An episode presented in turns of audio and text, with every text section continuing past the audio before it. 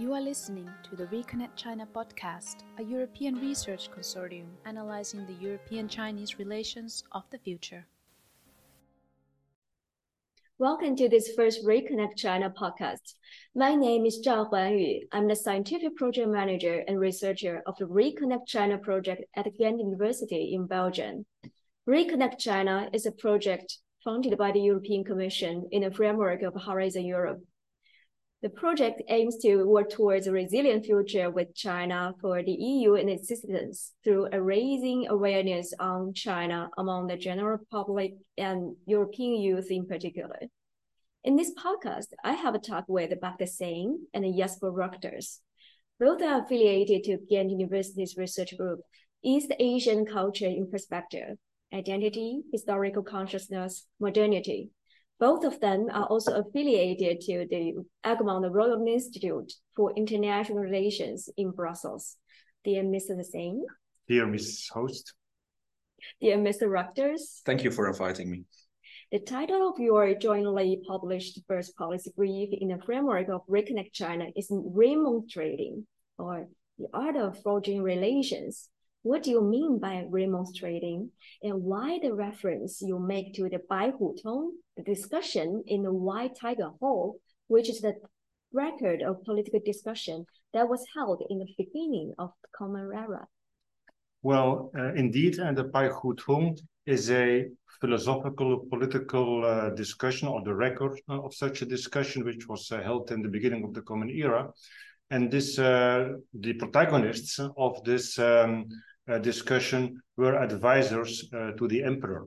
And we can, in some sense, also say that if you look at the political institutions of contemporary China, if you look at the Politburo, if you look at the Standing Committee, that also there you have kind of a similar situation in which politicians are having some discussion, some advices with the top leadership. And in that sense, we have chosen to give this simile.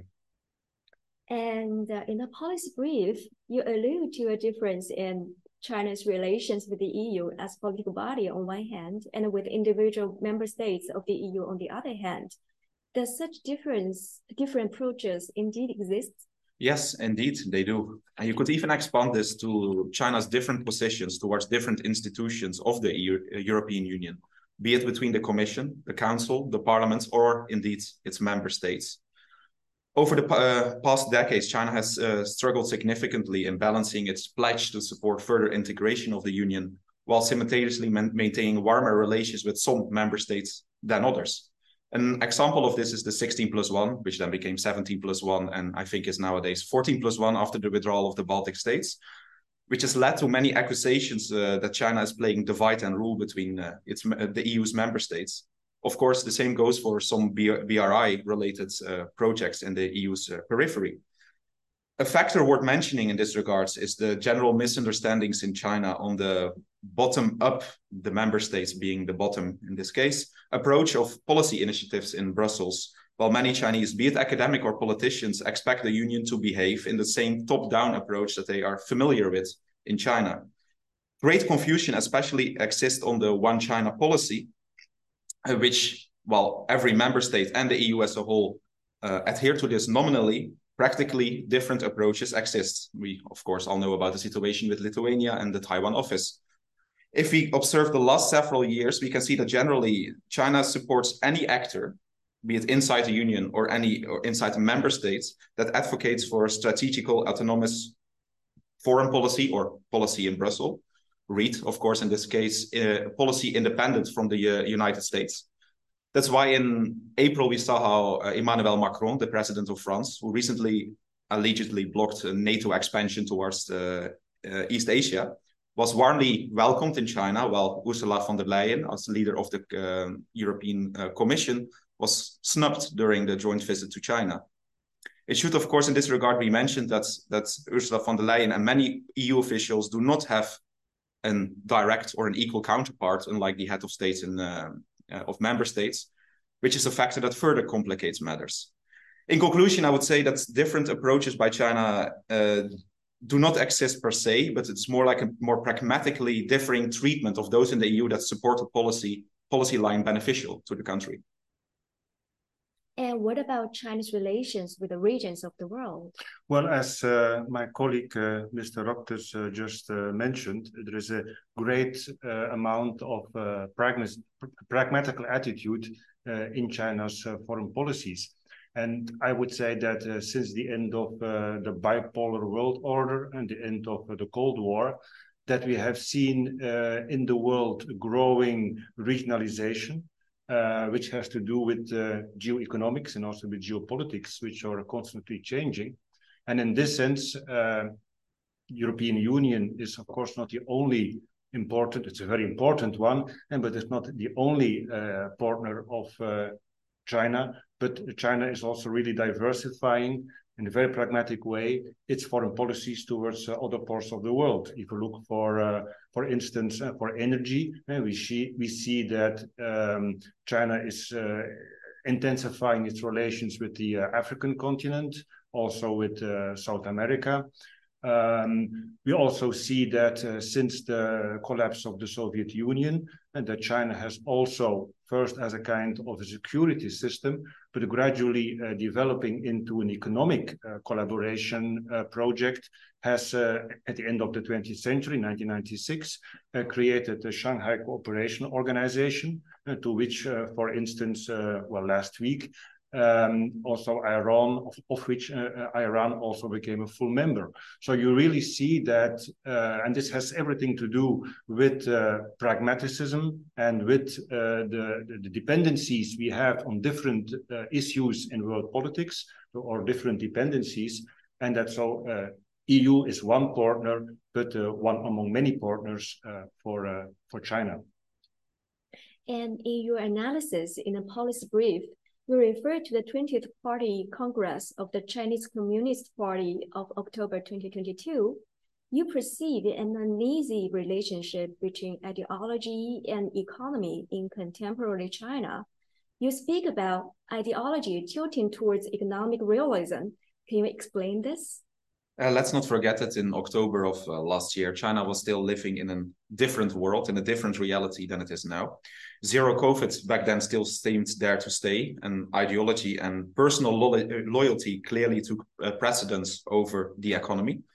In Xi's speech in October 2022, terms like security, Anquan in Chinese, appeared much more frequent than terms like reform, or the economy in general, Gaige, Jingji, for example. Speeches were given during the Party Congress, where the sinification of Marxism was hailed as the success of the rise of China, while the economic reforms since 1978 were not really mentioned. So we also saw that reflected in state media at the time, which really upplayed ideological themes, like also related to ideology and security, while little or no negative attention was given to themes like the private markets and small businesses. This line was further solidified by the actions of the new Politburo, so-called All-Xi Politburo, consisting of all Xi Jinping loyalists, who opted to visit to Yan'an, a city in inland China with a great revolutionary relevance for the party, as it was the main base from where the CCP conducted its insurgency against the nationalists and fought against the Japanese. But the city holds little economic relevance. This stands, for example, in contrast with Xi's predecessors who opted to visit the economically important coastline. During his stay in the city, Xi even praised Mao Zedong's controversial rectification movement, which was even criticized by some other predecessors, which had taken place in Yan'an, and had crackdowns on internal ideological dissent. So clearly, during this time, ideological stood above economy. That much was clear. Everything then changed in November of last year with the so-called White Paper Revolution by Xi Jinping, and then the subsequent U-turn by the CCP's leadership on zero COVID. Considering popular dissidents in the last week of November, while this started over an incident that was not related to the economy and a fire in Xinjiang, the leadership seemed to realize that in one way or another, it was losing popular support over its relative neglect of the economy. And zero COVID was not sustainable. So the shift towards economic openness was also accompanied by a shift in state media rhetoric. And by February 2023, China was clearly living in a different economic reality than 4 months prior. And how does this translate? And how did this translate in the 14th People's Congress of March 2023? Well, I would say that the inkling of a focus tilting towards economic realism has been maintained and even been enhanced in the leading up to and as a result of the 14th People's Congress we had in March 23. We see, for instance, that, and then I refer back to the 20th Party Congress, that the constitution of the Central Committee of the Chinese Communist Party shows, already shows this kind of an inkling, and that something was to gradually change.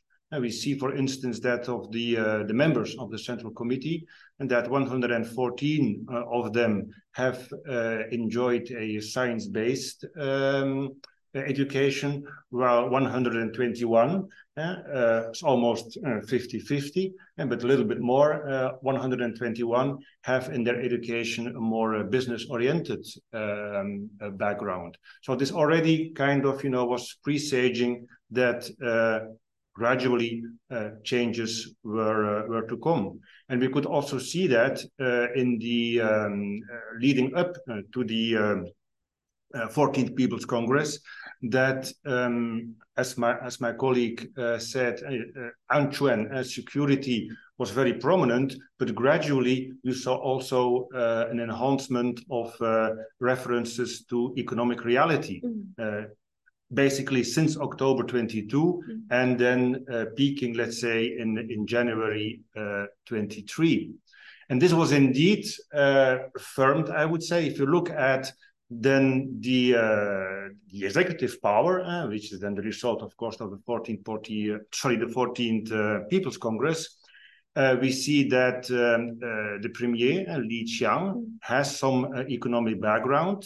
Also, the second and the third vice premiers have in their education and in their activities as party members shown to be having, well, I would say, a considerable sway in the financial and the economic fields. Also, the vice president, Han Zheng, is to be associated with the development of the east coast of China, which is a process that started basically under the presidency of Jiang Zemin. So you can also remember here that it was Li Qiang who, and the current prime minister, who lifted the very severe zero COVID measures. So in response also partly to the white paper or the white sheet of paper revolution already mentioned. Well, and does this search for balance between ideology and economy in China's international relations reflect the country's current domestic situation?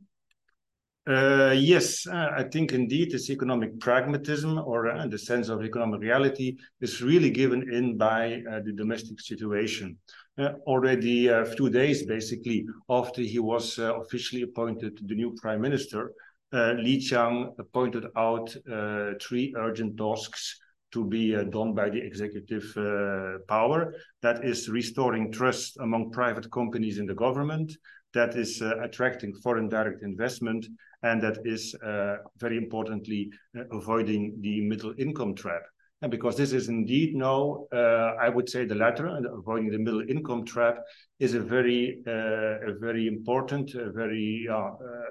important issue for China at this moment. And China has to climb up in the production ladder. Mm-hmm. It is no more possible to be the cheapest producer of cheap labor consumer goods. So for that, there is a necessity of technology. I mean, despite the whole rhetorics about the dual circulation, China still is in very much need of technology. And for that, and then I can refer to my diversification of foreign policy already mentioned.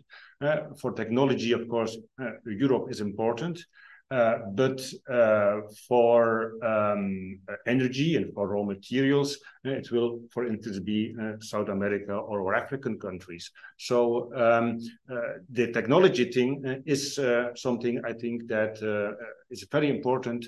If you look also at the, you know, at the very global issues we are facing, climate change and so on, and this all will require technological expertise. And for this, it is, and this would also, and would also be very conducive for China to overcome the middle-income trap. Another issue that is worth mentioning is China's slowly snowballing demographic crisis. While China is at this moment still enjoying so-called demographic dividends, which means that a relatively small proportion of the population is either under or above working age, although in absolute numbers, working age population has already peaked around 2016, a crisis is really on the horizon.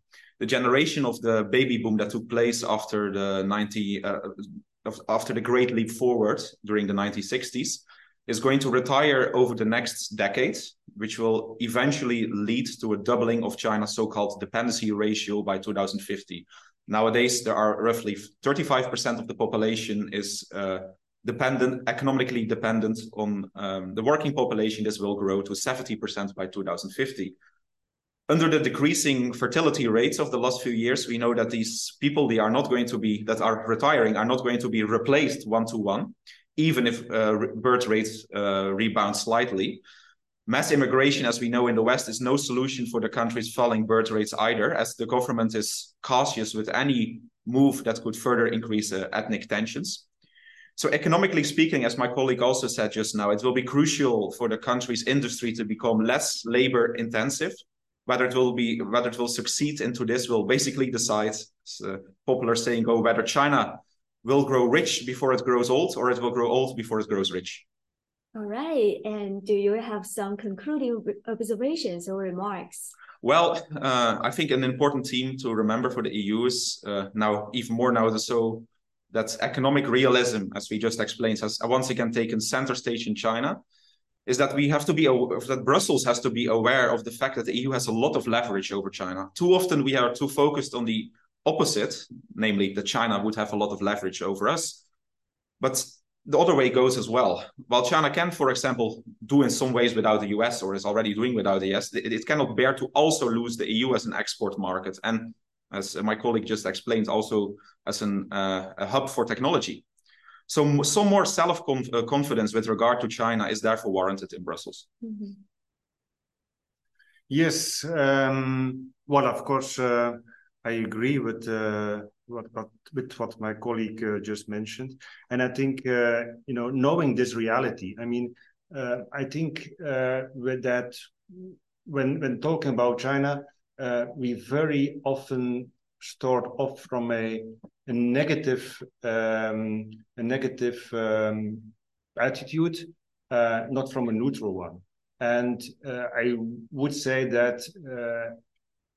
Adopting a neutral, objective attitude will show us possibilities, for indeed principled pragmatism to deal with China as we deal with any other country. And also for that, I think, and also we have to know, we need knowledge about China. Mm-hmm. And to have knowledge, and based on that knowledge to indeed, I would say, work together, for the future of mankind. Mm-hmm. Basically, it is important that we keep on dialoguing, that we keep open the communication lines for all of us. Yeah. All right, dear Mr. Dessein, dear Mr. Roctus, thank you for your insightful reflections on EU-China relations and for your suggestions on how to work towards a resilient future for the EU and its citizens with China.